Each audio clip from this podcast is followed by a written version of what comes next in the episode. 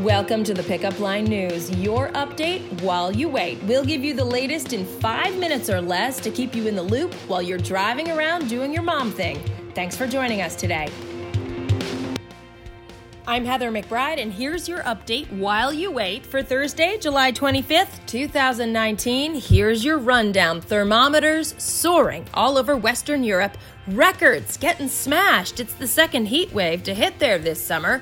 Today in Paris, it reportedly hit, get this, 106.9 degrees Fahrenheit. All time highs have also been set in the Netherlands, Germany, and Belgium. Meanwhile, multimillionaire financier and accused sex trafficker Jeffrey Epstein reportedly on suicide watch after being found in his Manhattan jail cell with neck injuries. Now, it's unclear whether his wounds were self inflicted or the result of an assault.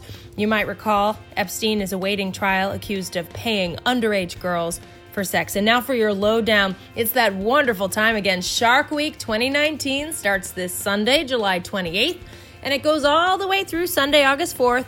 That's right, one week, a lot of sharks, all the time. What to watch? Well, of course, the complete list is in Thursday's issue. If walls could talk, but they can't. But according to a design pro, you might have heard of them, two of them, Jonathan and Drew Scott of HGTV's Property Brothers, they'd say no yellow or red. The brothers say both colors a huge negative in this day and age when it comes to resale. They call the red walls angry 90s red walls. Ouch! The duo suggests switching to cool grays and neutrals. What's out this weekend? Oh, the big one. Once Upon a Time in Hollywood. Who was Quentin Tarantino's inspiration for Brad Pitt's character? Oh, you'll have to check out Thursday's issue for the answer. Meanwhile, what's for dinner tonight?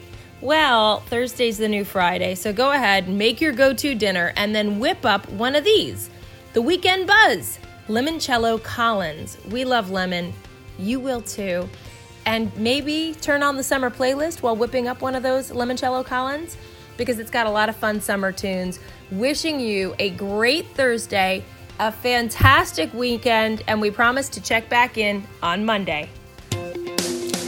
Thanks for joining us today. Subscribe to get your daily news update while you wait, and also sign up for our daily digital newsletter. Just visit www.thepickupline.net to sign up, or you can text the word pickup line, that's one word, P I C K U P L I N E, to the number 22828. See you next time on the pickup line.